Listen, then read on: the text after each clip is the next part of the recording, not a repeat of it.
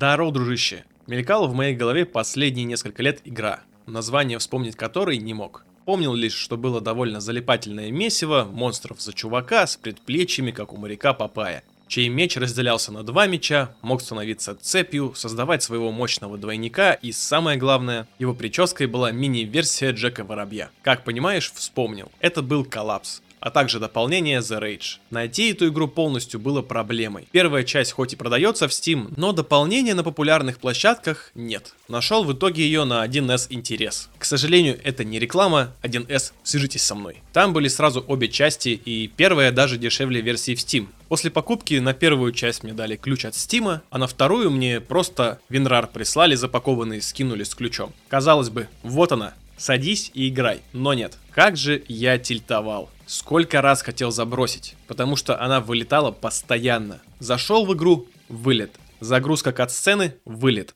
Загрузка уровня, вылет. Умер, вылет. Прошел толпу мобов и перешел к следующему уровню, вылет. А сохранения тут все автоматические, поэтому толпу мобов ты опять бил 5 минут, снова грузился, снова вылетал и все по новой. И так постоянно. В надежде, что с седьмого раза или десятого все получится. На решение проблемы ушло где-то полдня, потому что в интернетах версий решений немного, а те, что еле откопал, не помогали. Поэтому, если вдруг смотришь этот видос и искал способ, вот мое решение. Врубаешь совместимость с Windows 7, устанавливаешь дрова старого Dirix и NetFramework, и, по крайней мере, моя проблема была в итоге решена. На этой эмоциональной тяге, наверное, пол игры проходил, не столько получая удовольствие от воспоминаний по игре, сколько от того, что удалось решить проблему с вылетами. Первая часть запомнилась сюжетом, забавными мини-играми при добивании боссов и довольно неуклюжей попыткой сделать боевку с комбо-атаками, вдохновляясь, возможно, Devil May Cry. Если говорить о комбо, они ощущались бесполезными. Всю игру в ближнем бою прошел на кнопке U, потому что она давала опрокинуть моба и потом добить. Даже если комбо-атаки были бы эффективны, я бы, наверное, использовал только одну, потому что тут они все одинаковые. Везде надо нанести две атаки, дать паузу и потом просто кликать. Да, внешне отличаются. Да, там разный радиус атаки, но по большому счету все одно да потому,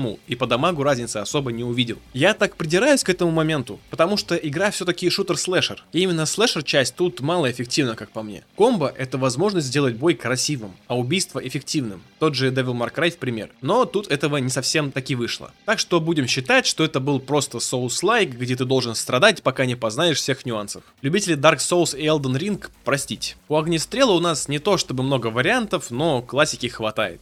Есть пистолет, у которого есть патроны, но это не особо что-то меняет, потому что они автоматически пополняются, даже если дошли до нуля. Также есть обрез, дробовик, автомат, более прокачанный автомат под названием Гром и снайперская винтовка. В дополнение ко всему также есть редкий миниган и базука, которые расставлены в определенных локациях и предвещают либо большую волну противников, либо какой-то бункер, который надо разворотить. И чуть не забыл, в самом конце, на битве с финальным боссом, нам дадут какой-то новый автомат под названием артефакт артефакт, что стреляет сгустками красной энергии. И только это оружие берет босса. Остальное дамажит, конечно, но чем-то другим бить его бесполезно. По скиллам у нас 4 варианта. Вакуум помогает повалить противников на землю, чтобы затем подойти и добить. По сути, просто ударная волна. Разлом – ударный сгусток молний, который помогает снести толпу врагов, внеся знатное количество дамага. Двойник призывает двойника, который будет просто болванкой, что отвлекает противников, в то же время тебя мобы не видят. Замедление времени, ну, собственно, из названия все понятно. При этом у всех способностей отдельные заряды а не одна общая шкала. Следовательно, и скорость восстановления способностей у каждого также своя. Не сказать, что прямо часто спамил, но в целом удобная штука, хоть и не обязательная, так как на тех же боссах практической пользы мало, а с обычными мобами и так справишься. Что касается мини-игр, прикольная механика, которая решала, проходишь ли ты в следующую фазу с боссом или отхватываешь и пробуешь по новой. Выполнять ее несложно, просто вовремя тыкай нужные стрелки. Во время мини-игры довольно прикольный синематик получается, где Родон летает, прыгает, классно дерется с боссом, но это проходит условно мимо тебя. Где-то на периферии зрения. В итоге у тебя внимание не в центре события, а где-то по краям. Но, возможно, это чисто мой баг. Треков в игре немного, плюс-минус один играет почти всегда, но я немного требую от игры с мелким бюджетом из 2008 года. Озвучка в целом тоже сносная, даже где-то порадовала. Наверное из-за того, что я услышал знакомый голос из детства. В частности, это был голос, который озвучивал Марка. Долго искал, кому он принадлежит. Держи отрывок, если узнаешь, кто это, обязательно пиши. Вижу, ты любишь играть со смертью, Родом, но всему приходит конец. Как-то я виделся со слепыми. Они рассказали мне историю о тебе. Они сказали, что твой конец уже близок.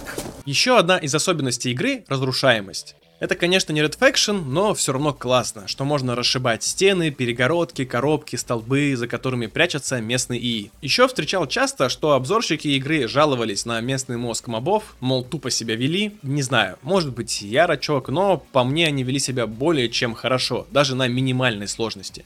Особенно забавляло бегать за стрелком, который, видя нас, начинал от нас убегать в укрытие. В итоге не мог достать его мечом, психовал, доставал автомат и застреливал. Ну, ибо нечего бегать. Сюжет мне зашел. Ничего особенного, ходы дальнейшие не вызывали удивления, потому что были довольно очевидны. И да, в данном случае очевидность все-таки можно отнести к минусу. Так как уж слишком в лоб намекали, или даже практически спойлерили то, что по-хорошему должно было быть в тайне, либо оставлять поле для рассуждений. Как итог, основная часть дала куча боли от геймплея и одновременно удовольствие от ностальгии. Но да, надо все-таки учитывать, в какие годы была создана игра, и потому я не столь близко к сердцу принимаю моменты механик геймплея. Далее вышло дополнение Collapse the Rage. И вот это было уже мое почтение. Разработчики ушли ошибки, доработали механику боя, что сделало игру более простой, но мочить мобов в ближнем бою стало интересно. Даже готов применить слово увлекательно. Потому что мобы кидаются толпами раза в три больше, чем раньше. А так как ближний бой стал проще, комбо делать удобнее, и они стали функциональнее.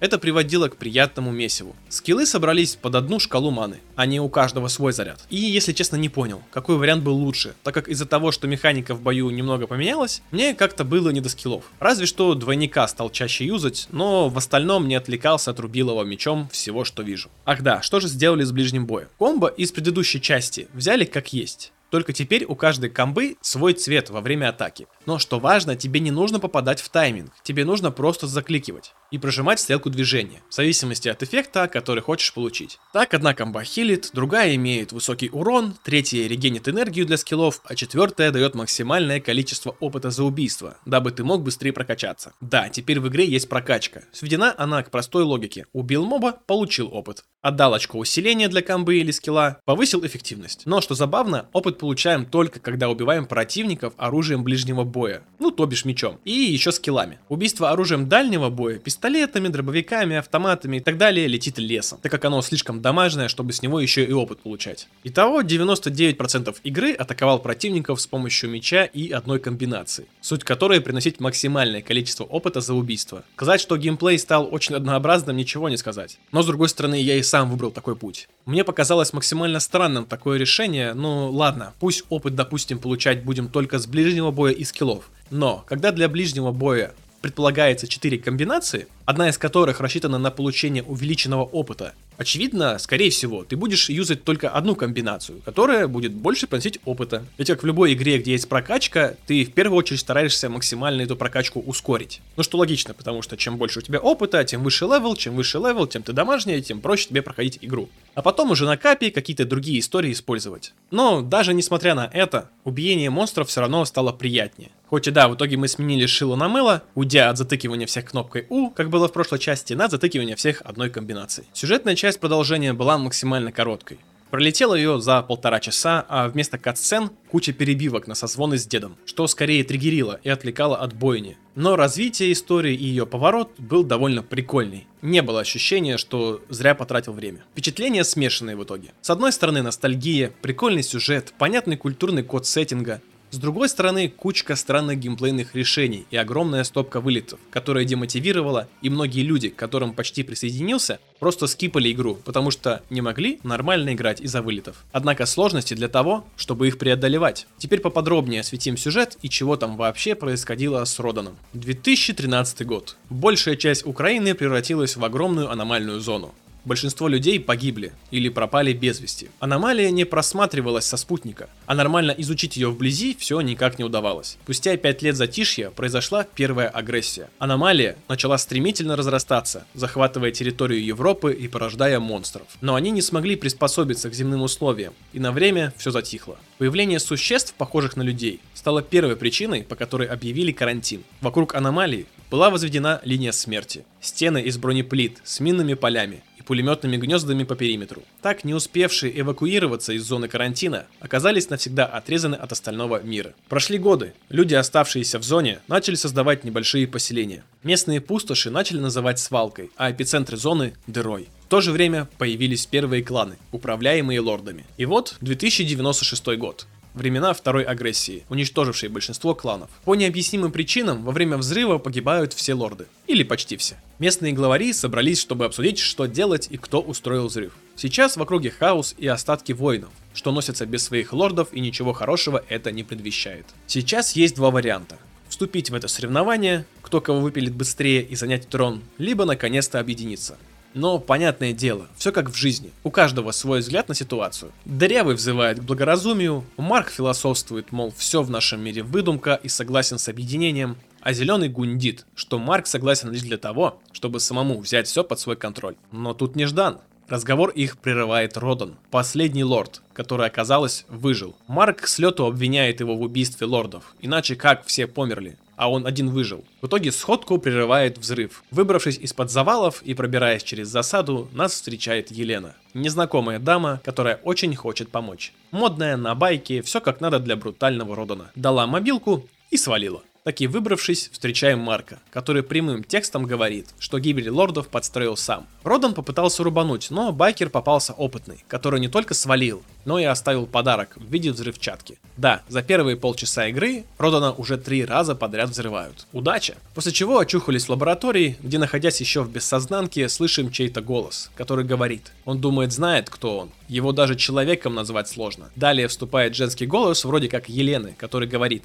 «Иди к слепым, они знают ответы. Найди их, и ты найдешь истоки своей судьбы. Затем Родан очухивается в какой-то капсуле в закрытой лаборатории. Вся она кишит монстрами, и по всем признакам тут проводились опыты, которые за гранью этики и ценности человеческой жизни. Немного позже в глубине лаборатории встречаем профессора Горина, единственный, кто остался в живых, и тот, кто подозрительно много знает о прошлом Родана. Собственно, нужен выход, который Горин искал уже 5 лет, но найдя, понял, что вне лаборатории ничего его не ждет. Тут, в этом комплексе, погибли все его друзья, вся его жизнь. А все из-за Родана. Он был причиной этих убийств. Понятное дело, мы недоумеваем, что происходит, но Горин опять бьет в лоб фактами, что наши знания ложны, и они всего лишь фантазия других людей. Далее дедулик дал снарягу и параллельно рассказал, что все тут принадлежит Зиновскому. Лаборатория, ключи и сам Родан. Затем дает один из ключей, это часть прошлого Родана. Им, быть может, узнали что-то еще, да только наведя суеты в лаборатории, проснулся страж, с которым придется разобраться. Сказать, что у меня горело, ничего не сказать, потому что с боссом прям подраться не сможешь.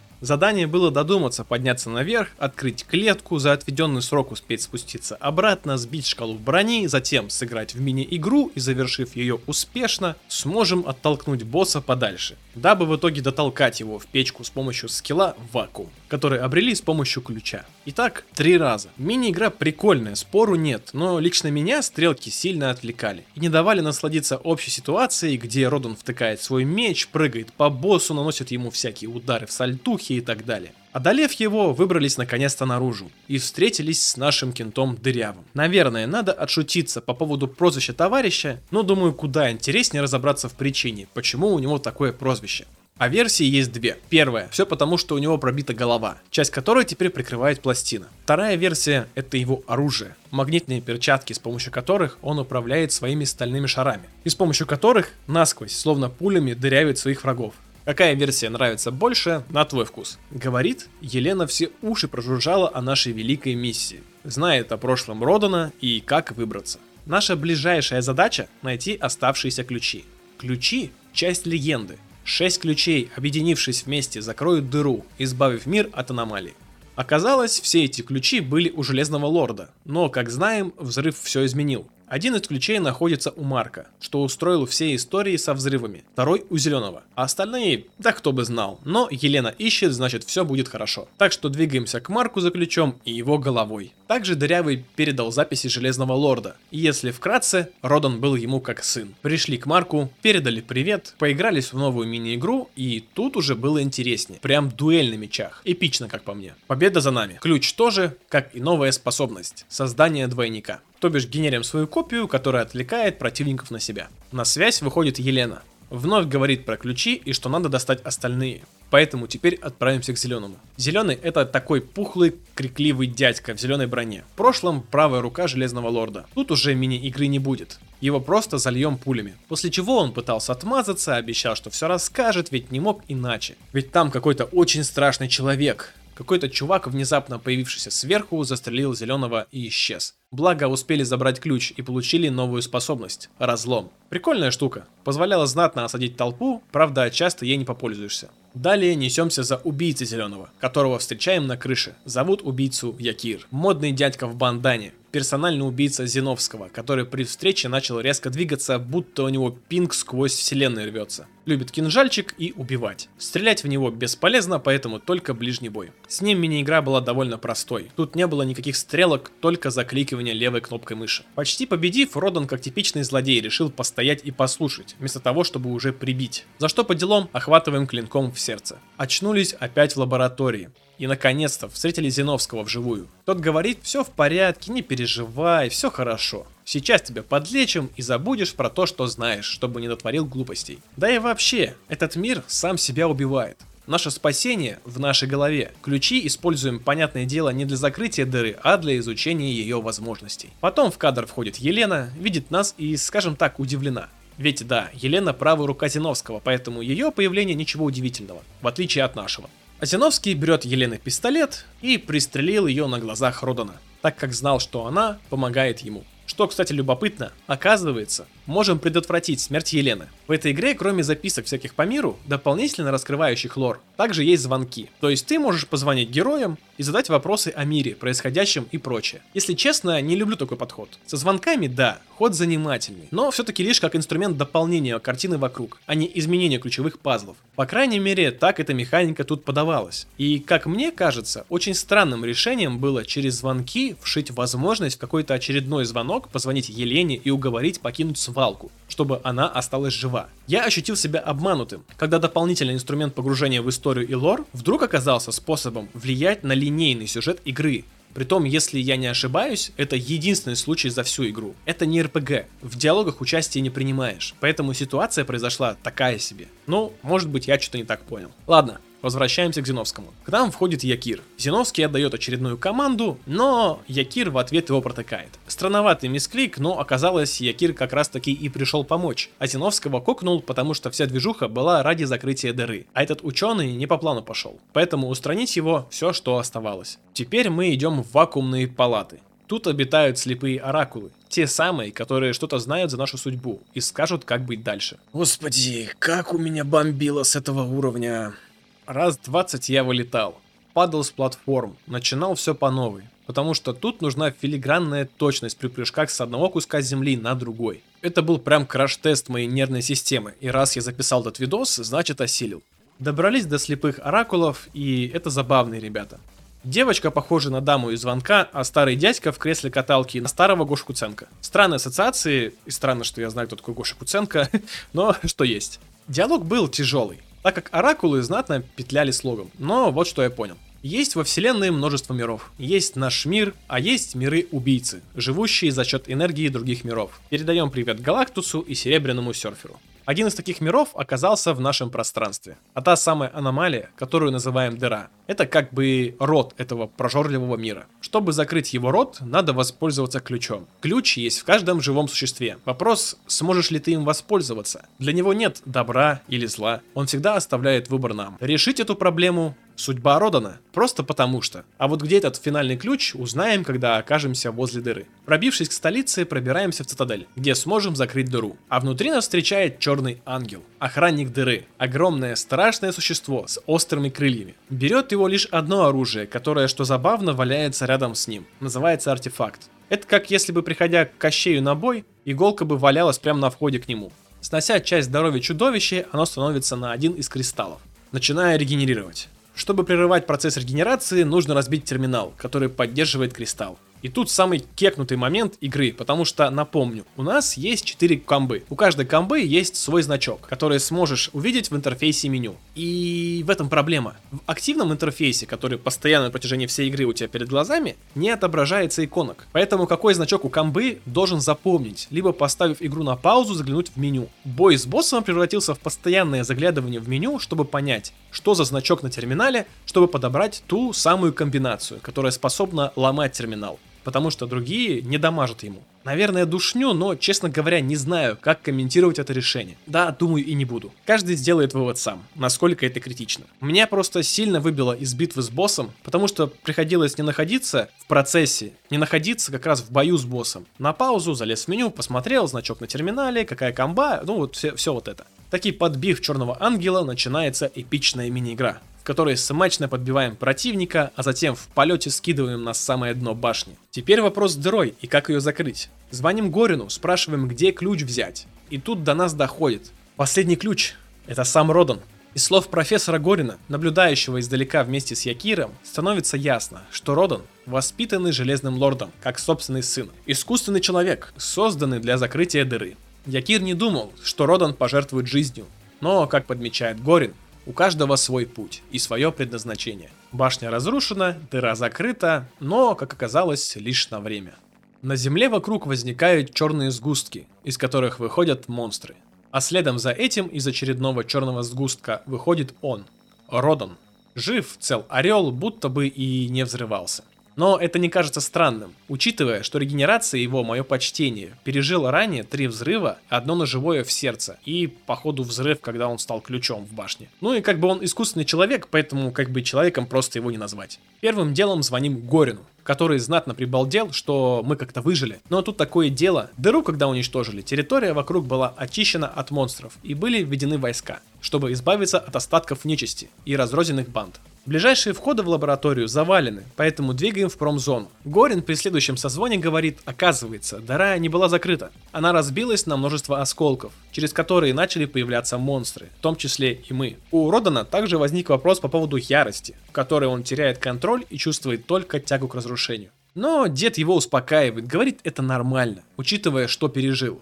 Ведь главное жив, а с остальным психолог разберется. Всего лишь нервы, просто подумай о хорошем. Что касается общей ситуации, стали появляться из осколков аномалии стражи, и военные с большой земли плохо справляются с ними. Но Горин им сообщил о Родане, и они готовы помочь. Вышлют несколько отрядов на вертолетах, вытащат на большую землю, и наконец-то Родан увидит жизнь вне свалки. Но надо быть осторожнее, так как в округе шастает странное существо, которое назвали призраком. Военные видели, как монстр появляется в разных частях города, и это был был единственный монстр, на которого нападали другие монстры, и на которых он нападал сам. Этот призрак своим мечом убивает всех на своем пути. Сказать, что этот призрак напоминает Родана, ничего не сказать. Добравшись до места эвакуации, военные испугались нас и открыли огонь. Родану это не особо понравилось и выглядит как предательство со стороны Горина. Но Горин убедил, что не знает, почему так вышло, и зовет все-таки добраться к нему в лабораторию. Ближайший ход прямо под стадионом, который находится рядом. Почти оказавшись у цели, Горин вновь звонит, чтобы предупредить. Военные потеряли связь с одной из групп, которые послали за Роданом, и сами не знают, что с теми случилось. А еще говорят, что буквально там же, где сейчас находится Родан, также видели призрака. Что на самом деле еще больше наводило на мысль, что мы и есть тот призрак. У стадиона мы встретили здоровенного монстрилу, того самого призрака с большим мечом и как бы еще щитом. И с одной стороны нам душу отвело, что все-таки не мы монстр, но с другой стороны нам никто не говорил, что там у него еще и щит был, а все говорили только про меч. К сожалению, мини-игры с ним не было. А было просто закликивание, пока не умрет. Спустившись в лабораторию, наконец-то встретились с Гориным. Но дед опешил, увидев нас. В этот момент повернулись к зеркалу, и в отражении был уже не Родан, а монстр, похожий на того самого призрака. Поворот прикольный. Сюжетно мне все понравилось, но эти постоянные созвоны и 2D-шная картинка внешнего вида монстра Родана в зеркале немного раздосадовали. Мне кажется, это не совсем тот момент, в котором стоило экономить. Ну да ладно, на этом история коллапс и Родана закончилась. Надеяться на продолжение, если честно, нету смысла, поскольку проект признан коммерчески неуспешным. Сама Creatims, как я понял, в мобильный геймдев ушли, и продолжать эту серию на топливе из ностальгии фанатов, полагаю, вряд ли будут. Да и история, кажется, пусть и была закрыта через дополнение в формате продолжения следует, но этого хватает, и прям продолжать что-то, возможно, будет лишним. Меня устроил такой финал. Он вышел интересным, понятным, вопросов не оставил, а потому и послевкусие осталось хорошим. Пройдя игру сегодня, спустя 15 лет после релиза, я с полной уверенностью советую всем ее попробовать, кто не играл. И перепройти тем, кто не знает, чем себя занять вечерком. Главное, решите заранее проблемы с вылетами, обновив дрова, иначе будет пытка. А на этом все. Спасибо, что досмотрел до конца. И до скорой встречи, дружище.